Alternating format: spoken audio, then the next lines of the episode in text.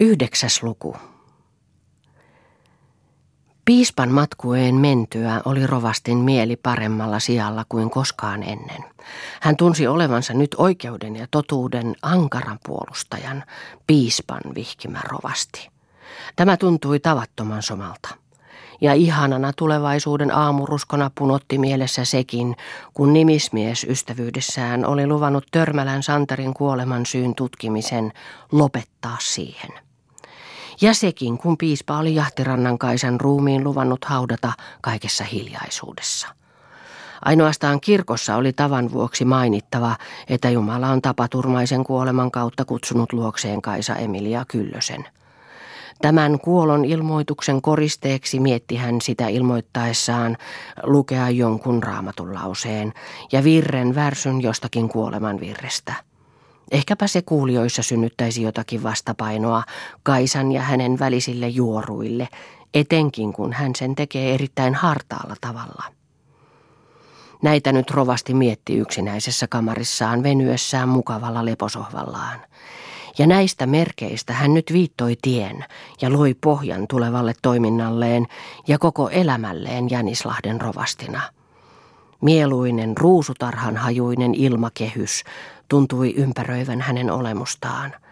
Tämä tuntui sanomattoman somalta, ja pitkän hetken tästä nautittuaan toivoi, että hän tähän ihanaan unelmaan saisi nukkua ja virkistää ruumistaan siitä piispan joukon tuottamasta väsymyksestä. Rykästeli ja kakisteli hän nyt muutamia kertoja, jonka perästä kääntyi syrjälleen, pani kätensä päänsä alle ja veti silmänsä kiinni mutta ikään kuin kiusalla tehden rupesi nyt rakentajain möyke kuulumaan korviin monin kerroin selvemmin kuin valveilla ollessa. Hetken siinä viivyttyään kääntyi hän selälleen, pani peitteen korvilleen ja veti taas silmänsä kiinni. Mutta juuri kuin itse rietas olisi johtolankansa pään sitonut hänen korvansa lehteen, kuului rakentajain möyke siihenkin asemaan, että tuntui se aivan suututtavalta. Nyt oli se äskeinen ihana ilmakehä rovastin ympäriltä haihtunut, kuin aamun usva päivän tuuliin. Äkeen kasvoin nousi nyt rovasti ylös, pani pitkän viittansa päälleen koppahatun päähänsä ja puoleksi vihassa tempasi kamarin loukosta vaaleaksi maalatun käsnäisen keppinsä ja lähti ulkokausteelle kävelemään. Ulos tultuaan rovasti kaipasi rovastinnaa mukaansa, vaan sai kuulla, että hän oli mennyt jahtirannalle Kaisavainaan lapsia katsomaan, kun ei ollut moneen päivään päässyt siellä käymään sen piispajoukon takia. Tämä tieto suututti rovastia vieläkin enemmän, mutta suuttumustaan hän ei kuitenkaan mitenkään ilmaissut. Lähti vaan halki kartanon astua vötkimään ja aikoi kävellä oikein arvokkaalla tavalla, kun oli nyt vastavihitty rovasti vaan kuitenkin ne askeleet horjahtivat puoleen ja toiseen, eikä suuntakaan pysynyt suorana, mihin hän aikoi mennä, vaan lenkoili se sinne ja tänne. Jahtirannalle päin ohjasi rovasti nyt matkansa senkin tähden, josko sattuisi rovastinna jahtirannalta palatessaan tulemaan vastaan, jolloin hän saisi rovastinnalle sanoa suoran totuuden, että ne Kaisan sikiöt ovat jätettävät vaivaishoidon haltuun. Tässä tarkoituksessa hän nyt pitkän hetken käveli vainion perällä sinne tänne, vuotellen rovastinnaa, että ilta jo hämärsi, kun hän siellä yhä käveli. Nyt siitä vainion aidan ulkopuolitse kulkevaa tietä kulki sivuitse joukko iloisia rippikoulupoikia, palaamassa kotiinsa kirkosta, missä kappalaispappi oli niitä kouluttanut. Nämä kun näkivät rovastin siellä vainiollaan kävelevän, niin ikään kuin ihastuneina näkemisestä, alkoivat melkein huutaen puhella. Kas, lintuhermanni kun odottelee pimeää päästäkseen jahtirannan Kaisan kestiin. Ai, isä Abraham, ei ole Kaisa kotona mennäksesi ehtoosaarnanpitoon Haagarista ja Ismaelista. Ai, isä Abraham, ette koskaan saa enää nähdä Kaisaa. Ainoastaan muistaa, oi sinä paha maailma, joka pois otat elämän ilon. Niin kuin talkkuna Matilta. Häneltä hän kuoli rakastettu seisaalle ja silmät jäivät selälleen, kuten hänen oma valituksensa kuului. Voi Hermanni Parka, olethan yhtä onnetoin mies kuin talkkuna Matti. Niin, maallisen ilon puolesta, mutta talkkuna Matti osasi tehdä konttia ja tuohivakkoja, joista sai ohria ja valmisti vatsansa täytteeksi ihan kunnialla saatua talkkunaa. Mutta Hermanni Parkaa saa kunta elättää kuni Mikko Piiraista Kaikkolan kalasaunaan. Oi Hermanni Parka, olet koko Jumalan mieliharmi. Jumala ei hänestä perusta enempi kuin lehtikerpusta seipään nenässä. Ja variksen pelätistä kaurahalmeella. Nyt pojat päästivät yhteisen naurun niin ivallisen ja ilkeämielisen, kun vaan osasivat, ja nauroivat niin kovasti, kun vaan taisivat, ja jatkoivat matkaansa. Pojat tiesivät, että rovasti ei heitä tunne, eikä saa selville, mistä he ovat, ja sen tähden varoittelivat toisiaan, että ei kukaan täällä kouluaikana puhuisi tästä kenellekään. Mutta juuri silloin, kun pojat toisiaan varoittelivat, tuli Aholan Anni heitä vastaan tiellä. Hän kuuli pojilla olevan jotakin keskinäistä tuumanpidettä. Sen tähdenpä hänen silmänsä enemmän tavallista teroittuivatkin heihin ja tuli katsoneeksi, ketä he olivat. Rovasti näki nyt Annin tulevan sieltä ja varmaan tiesi poikain tulleen häntä vastaan, niin nyt rovasti nähtyään Annin tulevan kiirehti hänen kimppuunsa saamaan tietää, ketä ne pojat olivat. Olivatko ne koulupoikia vai mitä kulkijoita? Anni vähän tyrmistyi ja oli kahdella päällä, mitä hän sanoo, sanooko hän koulupojiksi vaiko miksi kulkijoiksi. Mutta kuitenkin sanoi, että rippikouluunhan niiden sanottiin tulleen. Näkyi tuossa olevan Hillerin Iikka, Kyrölän Kusti, Kaipaalan Esko Latolankalle, Keijosen Aapeli, Konttosen Tuokki ja oli siinä vielä pari tai kolme, joita ei hämärässä tuntenut. Vai niin, vai niin, hymähti rovasti eikä puhunut sen enempää, mitä hän kyselyllään tarkoittaa. Sekin miellytti häntä, kun kuuli Annen olevan tulossa hänen kotiinsa tapaamaan häntä saadakseen pojalleen muuttokirjan Rytylin kaupunkiin. Ja lähtikin Annin kanssa yhtä matkaa kotiinsa. Mutta kotiin tultuaan rovasti pyysi Annia hieromaan hänen hartioitaan, saadakseen Annin siten viipymään huomiseen, että osoittaisi hänelle ne illalliset ilkeät pojat. Nyt rovasti Annin nujuuttaessa luisia hartioitaan noin kauttarantain kyseli niiden poikain vanhemmista, niiden lasten kasvatuksesta, minkälaisessa sovussa ne elävät naapureittensa kanssa ynnä muuta. Tähän Anni ei tuntenut kykenevänsä vastaamaan niin kuin tahtoisi.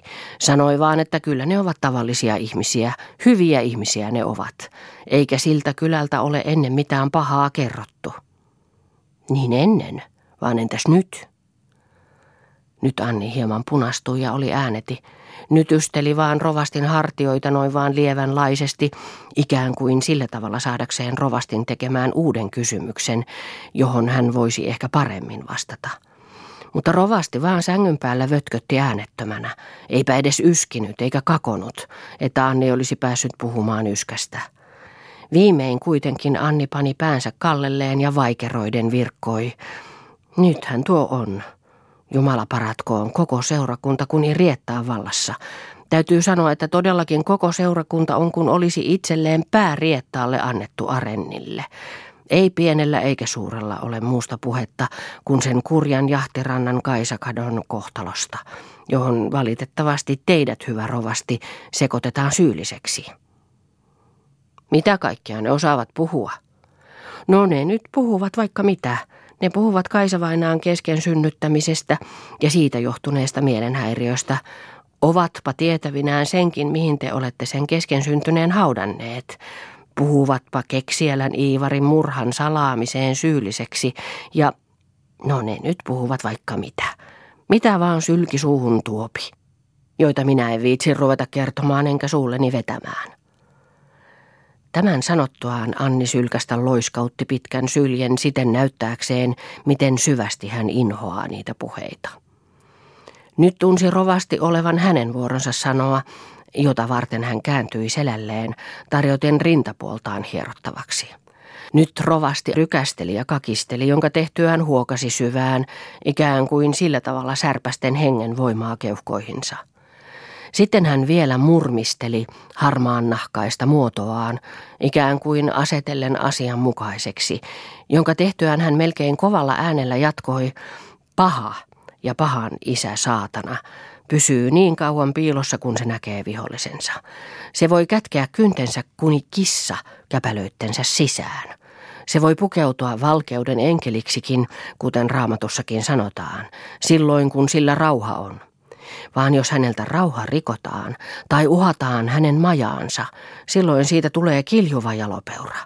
Saatana tietää minut vihamiehekseen. Se tietää minut armottomaksi vihamiehekseen. Se tietää minut siksi mieheksi, joka ilman armoa, ilman pienintäkään armoa käyn käsiksi, en ainoastaan hänen tekoihinsa, vaan hänen asuntoonsa. Ja sen tähden, juuri sen tähden se kiljuen kiertää minua, kuni ärsytetty jalopeura. Mutta minulla on aseet, joilla minä hänet lyön alas.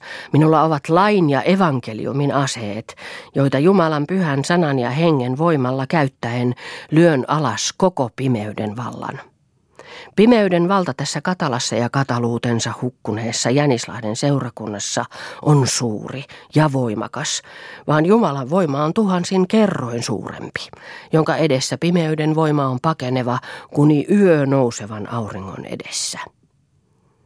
Tämä saarna oli kuulunut toisiin huoneisiin rovastinnalle, joten hänkin tuli sinne kamariin ja istua kyhnähti oven suutuolille ja nyökytteli siinä itseään tapansa mukaan.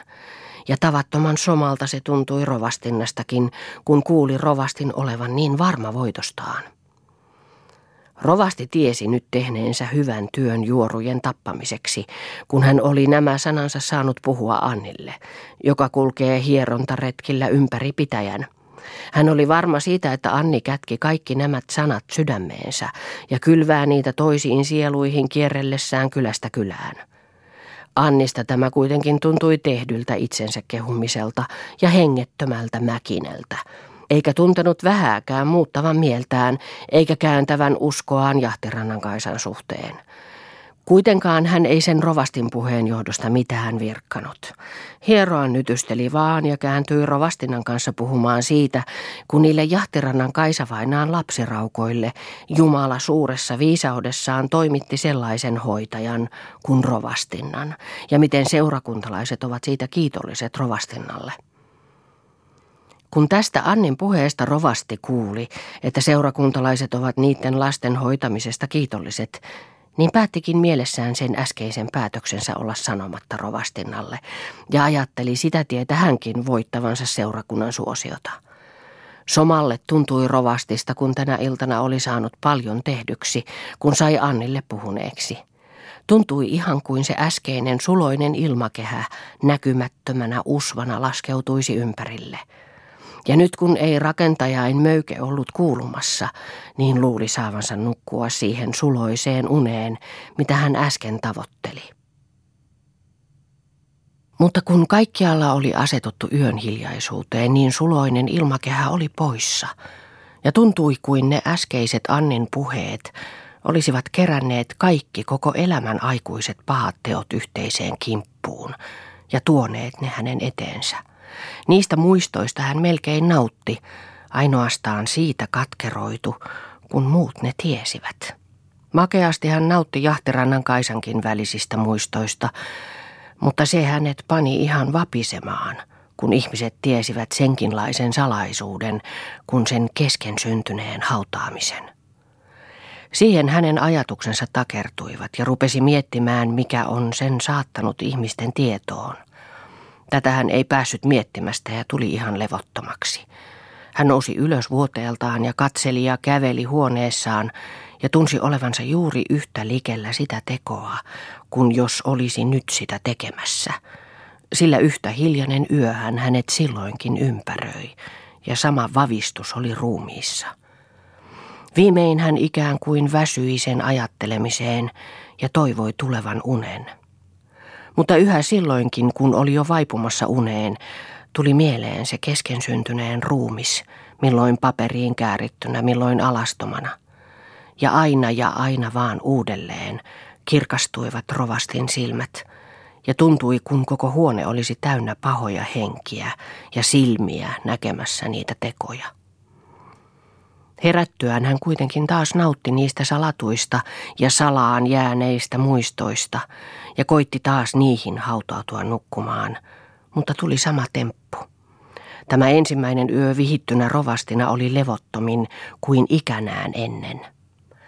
Ainoastaan päivän valjetessa sai hän unta, josta siitäkin heräsi tavallista aikaisemmin ja nousi odottamaan tulevia koulupoikia, näkisikö sen näköisiä, kun ne illalliset ilkiöt olivat. Jopa huomasikin ennen tavallista kouluun menoa poikajoukon tulevan työväen pirttiin.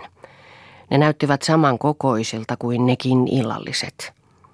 Nyt rovasti kutsui Annin luokseen ja pyysi salaisesti ottamaan selvän, olivatko ne niitä. Anni tulikin nyt pirttiin ja rupesi uuniin työntelemään halkoja juuri kun hän olisi lämmityksen panoon tullut. Ja niitä halkoja uuniin pannessaan ja niistä tuohia rapostellessaan muka sytykkeiksi kysyi, no missä te illalla niin myöhään viivyitte, kun vasta hämärissä tulitte minua vastaan tuolla vainioiden takana? Pojista tuntui kuin se kysymys ei kannattaisi vastausta, ja eivätkä siitä moni perustaneetkaan. Hälisivät vaan keskenään ja hommasivat kissan hännän vetoa. Mutta yksi kuitenkin urahti, että kävivät tuolla kauppiaassa ja siellä viipyivät. Mitä se sinuun kuuluu, missä me viivyimme, virkkoi toinen ylpeästi. Aikaa Jumala loi, eikä kiireestä puhunut mitään, lisäsi kolmas yhäkin ylpeämmästi. Eipä ei, minä vaan ilman kysyin, kun Kotkaniemen Maikki oli jo kotonaan silloin, kuin siellä olin, ja te vasta tuossa tulitte vastaan, sanoi Anni lauhkeasti, jota sanoessaan oli menevinään noutamaan halkoja lisää. Mutta Anni menikin rovastin kamariin ja loistavin kasvoin sanoi, nyt ovat pirtissä ne samat poikaviikarit, jotka tuolla tiellä eilen illalla tulivat vastaan. Tämän kuullessa rovastin lasittuneet harmaat silmät kiilsivät kun tinanapit ja valkuaiset näkyivät ympäri terästen. Ääneen puhumatta pani pienen takin päälleen, koppahatun päähänsä, koppasi käsnäkeppinsä käteensä ja lähti tavoittamaan pitkillä askelilla astua latmimaan pirttiin. Pirtissä olikin pojat ihan kolmella parilla kuumentuneet kissan hänen vetoon oikein paitahihasillaan, ja olivat parhaallaan jymyssä, kun rovasti aukasi oven ja vihasta kähisten ärjäsi. Vai täällä olette, vaan nyt olettekin satimessa. Sen sanottua rovastin ruosteiset rumat hampaat kiristyivät yhteen ja voimiensa takaa sillä käsnäisellä kepillään löi likimmäistä poikaa selkään, että keppi katkesi. Mutta siitä huolimatta sillä keppinsä palasella yhä hakkasi sitä parkuvaa poikaa, joka ei kyennyt itseään puolustamaan, kun se ensimmäinen isku oli käynyt käteenkin, että käsi meni varattomaksi.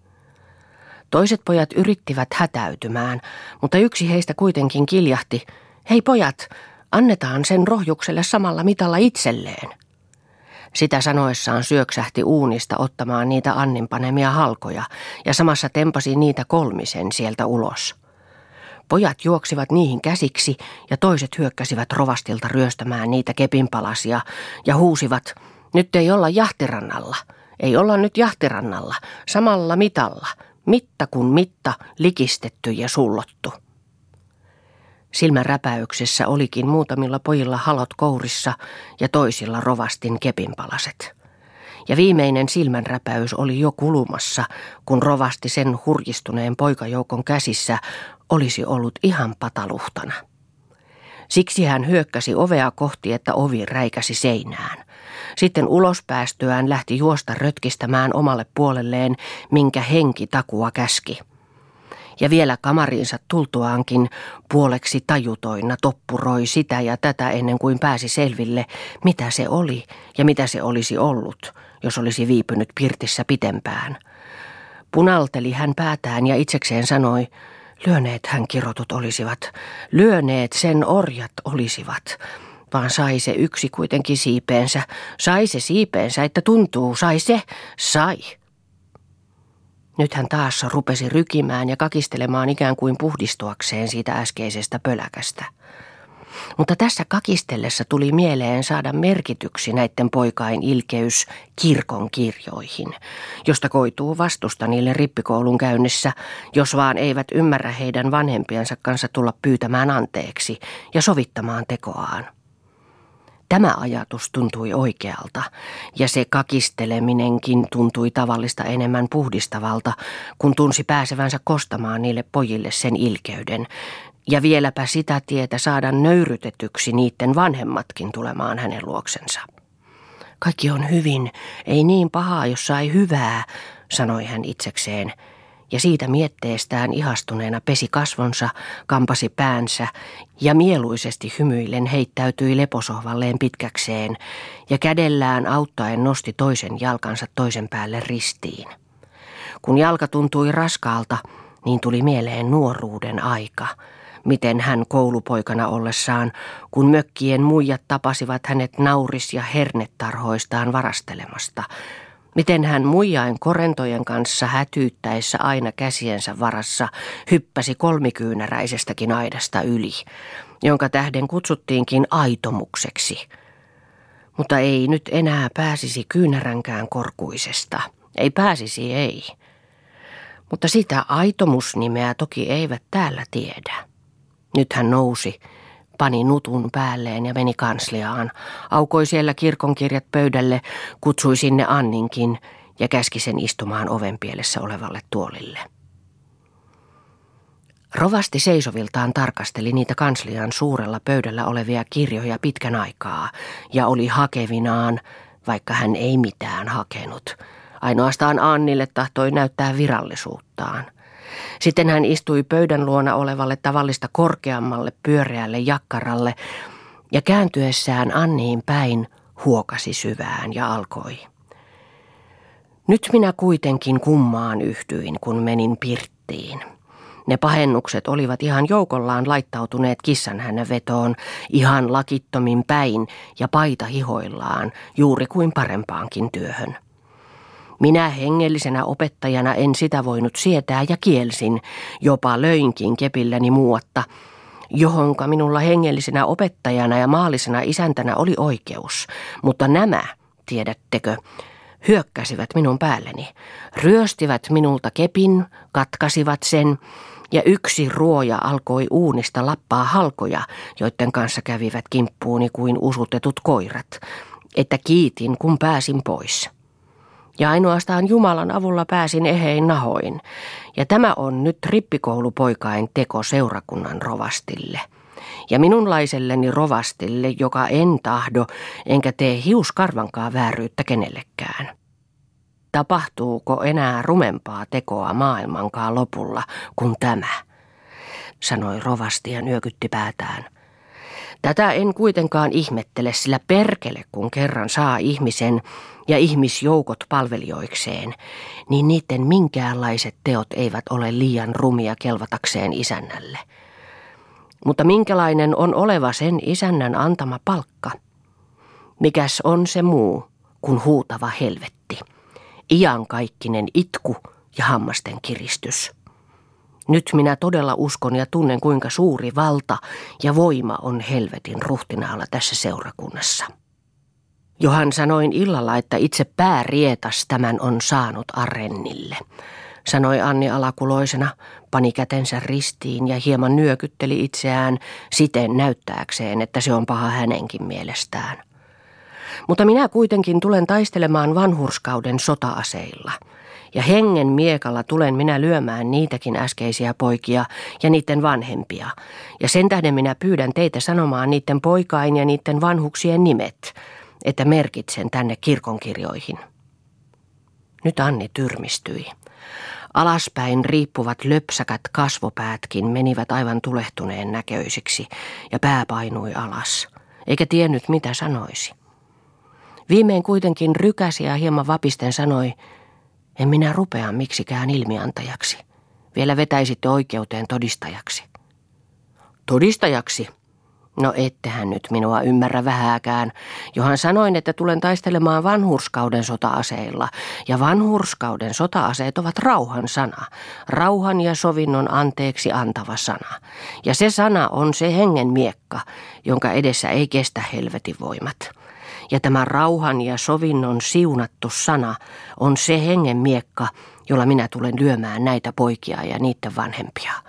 Ja sen tähden olen teidät kutsunut tänne saadakseni teitä tekemään sen palveluksen, että sanoisitte minulle niiden nimet ja vielä pyytäisitte niitä tulemaan minun luokseni, saadakseni heille puhua ja Jumalan sanalla nuhdella heitä. Käräjäinkäynti olkoon kaukana minusta. Joko nyt ymmärrätte tarkoitukseni? No, mutta minun nimeäni siihen juttuun ette saa merkitä. Nämä Annin viimeiset sanat tuntuivat rovastista ihan suututtavilta, kun niissä kuului luottamattomuus häneen ja hänen sanoihinsa, vaan suuttumuksensa hän salasi ja oikein kätensä levittäen sanoi, no hyvänen aika, mitä Jumalan tähden minä tässä jutussa teidän nimellänne tekisin. Tarvitsen ainoastaan teidän sanojanne saadakseni tietää niiden poikain ja poikain vanhuksien nimet ja mistä ne olivat. Toko nytkään ymmärrätte. Ymmärrän hän tuon, vaan kuitenkin tahtoisin olla erilleni. Niistä saa vaan vihoja. Enhän minä hyvä Anni sano, kuka minulle on ilmoittanut. Ja vihojako te sitten pelkäätte? Enhän minäkään niitä pelkää. Teilläpä on laki, jolla pakotatte virkapalkkanne maksajat maksamaan saatavanne, vaan minulla on ainoa tavara-aittanani ihmisten hyvä tahto. Sen tähden en tahdo lukita sitä ainoaa aarrettani vihoittamalla ihmisiä, jotka minulle eivät ole mitään pahaa tehneet.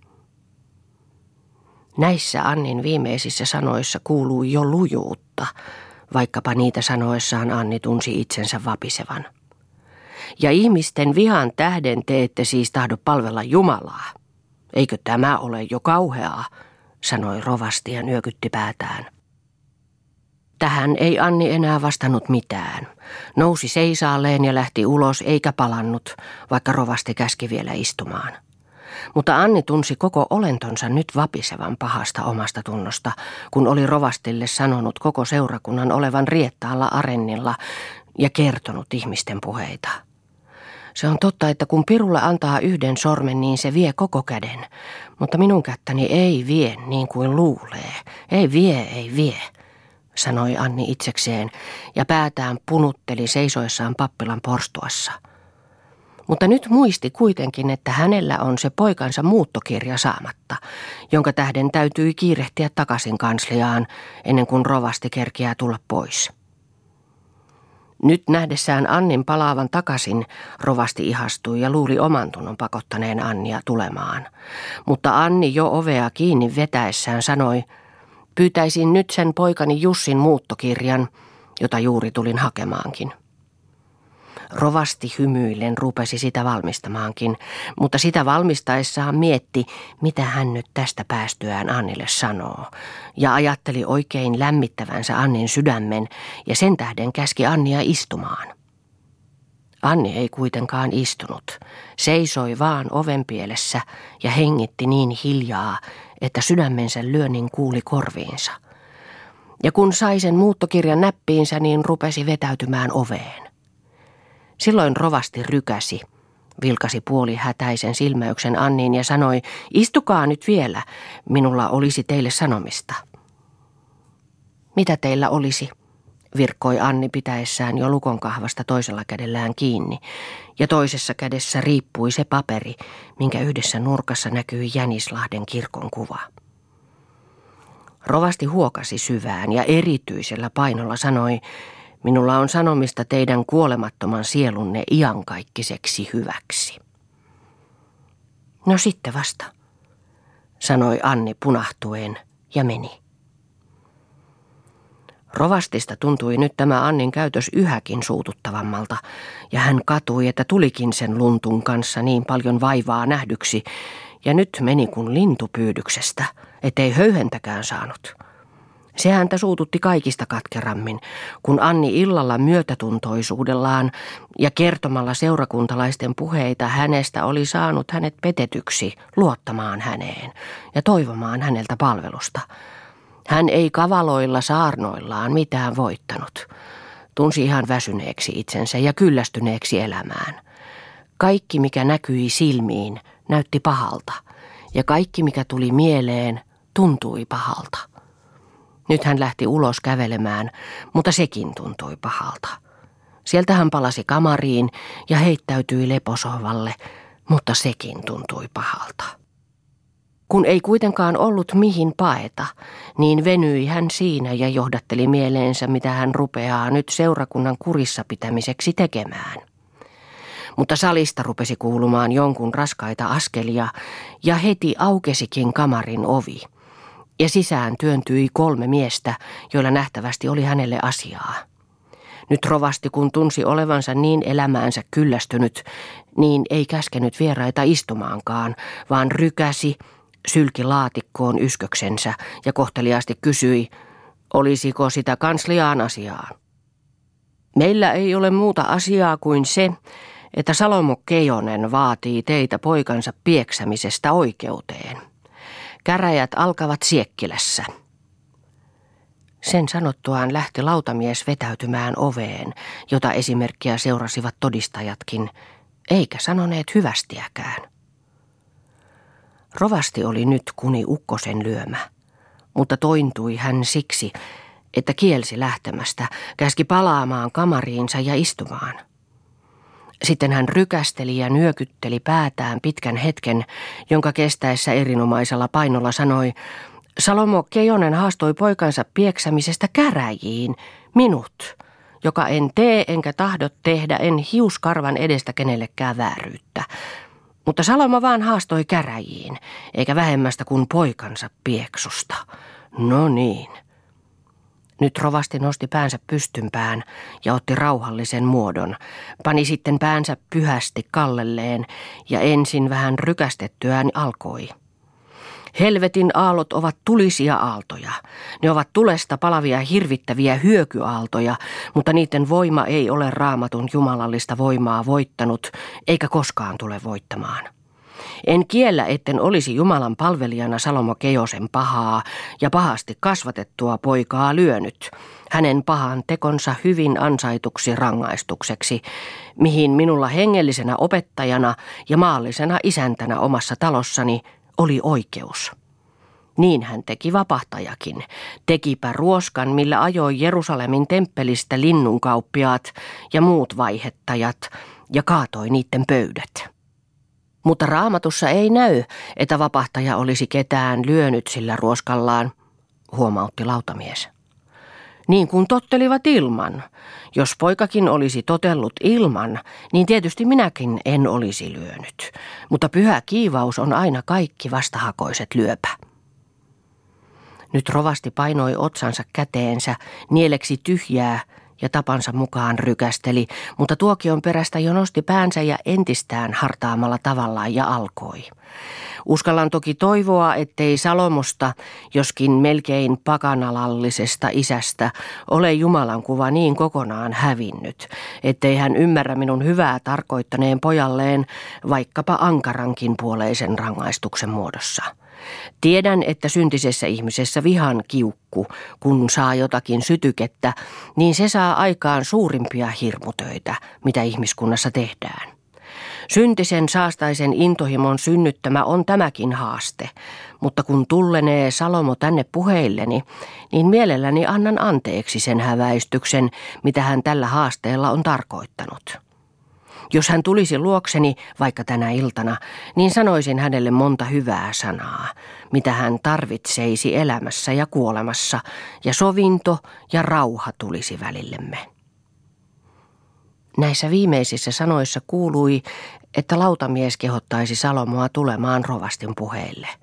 Lautamies tarjosi nyt kättä rovastille ja lupasi mennessään ilmoittaa Salomolle rovastin mielen.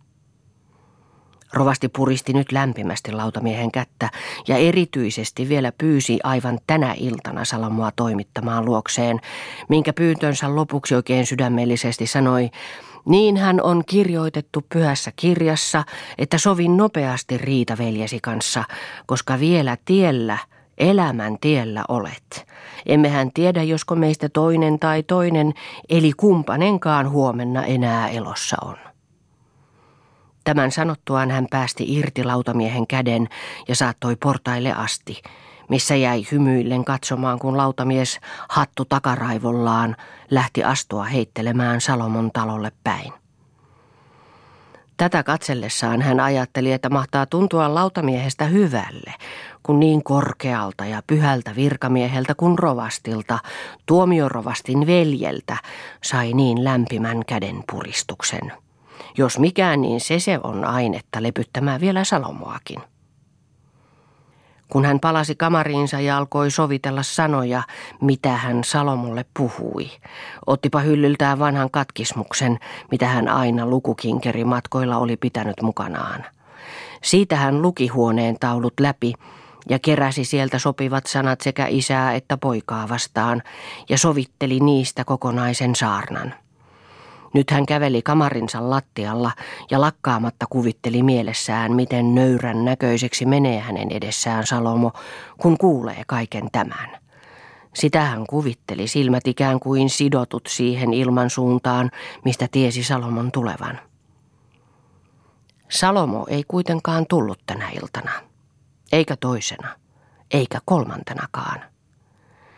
Silloin rovasti laittoi toisen kutsun – mutta Salomoa ei näkynyt. Kuului vaan itsepintaisia uhkauksia. Ei askeltakaan sinne päin. Tehnyt työnsä vastatkoon. Eipä vähän mitään voi sovinnoille. Nyt eivät ole asiat Jahtirannan Kaisan kanssa. Nyt rovasti ymmärsi astuneensa häkilään. Eikä auttanut muu kuin ruveta miettimään, miten oikeudessa osaisi vastata, että oikeus ymmärtäisi olleen ihan välttämätöntä niin menetellä. Kaksi viikkoa oli vielä käräjiin, joten oli kylliksi aikaa laatia vastaselitys asiaan.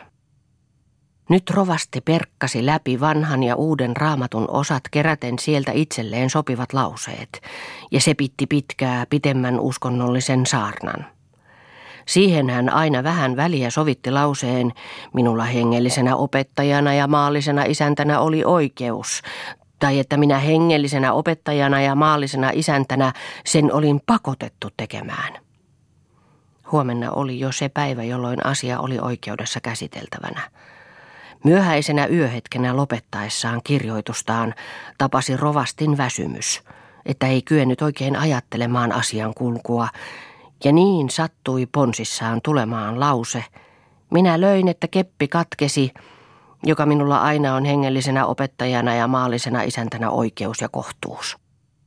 Rovasti huokasi nyt helpottavan huokauksen, rykästeli ja nieleksi tyhjää ja uskoi, että se on oikein, eikä lukenut enää läpi sitä kirjoitustaan, vaan jätti sen pöydälleen huomeneksi valmiiksi.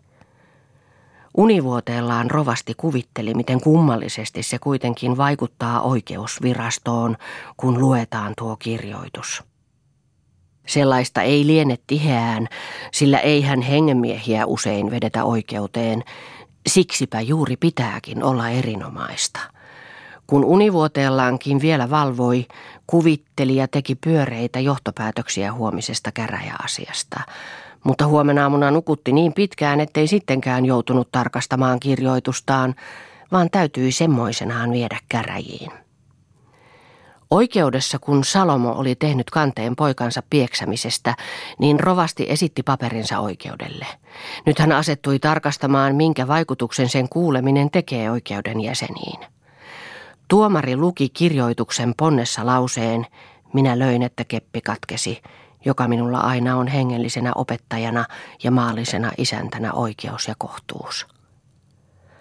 Tämän kuuleminen muutti jokaisen kuulijan kasvoissa väriä – mikä lientyi ivalliseksi tyyneksi hymyksi. Tuomarikin keskeytti lukunsa tämän lauseen loppuun, kääntyi rovastiin ja kysyi, miten tämä on ymmärrettävä. Tuota, niin kuin se on kirjoitettu, vastasi rovasti päätään nyökyttäen. Ettäkö keppi on aina teillä hengellisenä opettajana ja maallisena isäntänä?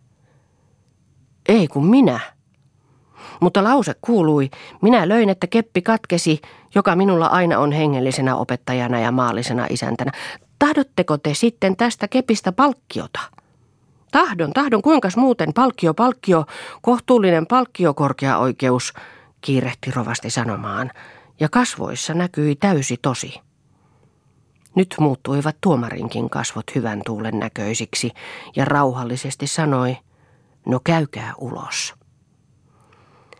Kaikki asialliset lähtivät nyt oikeushuoneesta ulos, mutta rovasti viereiseen huoneeseen tultuaan alkoi käsiään hykerrellä. Nyt se oikeus tuomitsee minulle hinnan siitä kepistä vielä muun hyvän lisäksi. Mutta niin se oikein onkin, mitenkäs muuten. Ai ai, nyt se oikein menee. Minä kutsuin Salomoa kaksi eri kertaa sovinnolle, mutta se ei päätäänkään kääntänyt. Mutta nyt se oikein menee, että poika sai selkäänsä ja minä vielä kepistä saan maksun. Ihmiset hymyilivät ja mukauttelivat, että sitten hän tietää koira uineensa, kun häntä kastuu. Sittenhän se on oikein, kun se oikein menee. Nyt aukesi oikeushuoneen ovi ja saivat tulla kuulemaan päätöstä. Lautamiesten kasvoissa näkyi yhäkin äsköisen Ivan jälkiä, mutta tuomari asettui totiseksi ja alkoi lukea.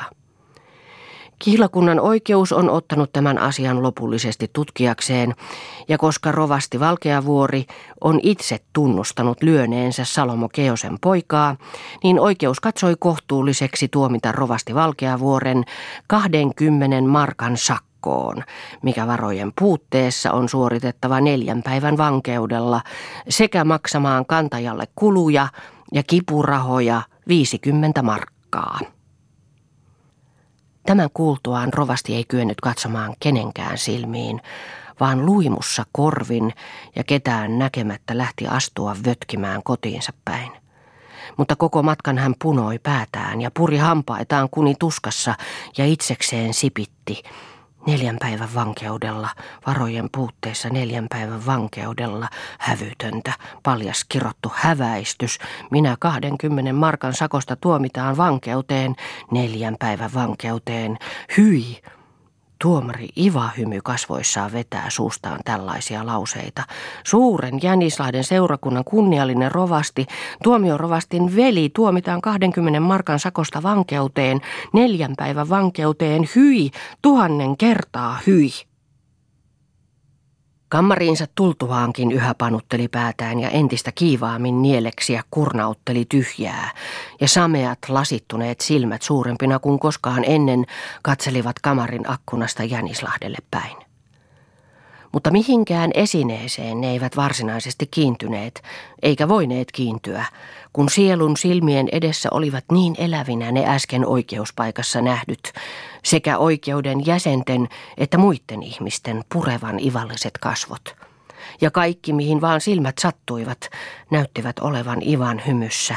Seinän raotkin kartanon toisella puolen ja rakentajain moukaritkin maatessaan rakennustelineillä näyttivät irvistelevän Ivanaurussa. Tämä tuntui rovastista ihan tukahduttavalta ja toivoi yötä. Ehkäpä uusi päivä vielä kaikki muuttaa voisi, tuumi hän ja koetti tyyntyä.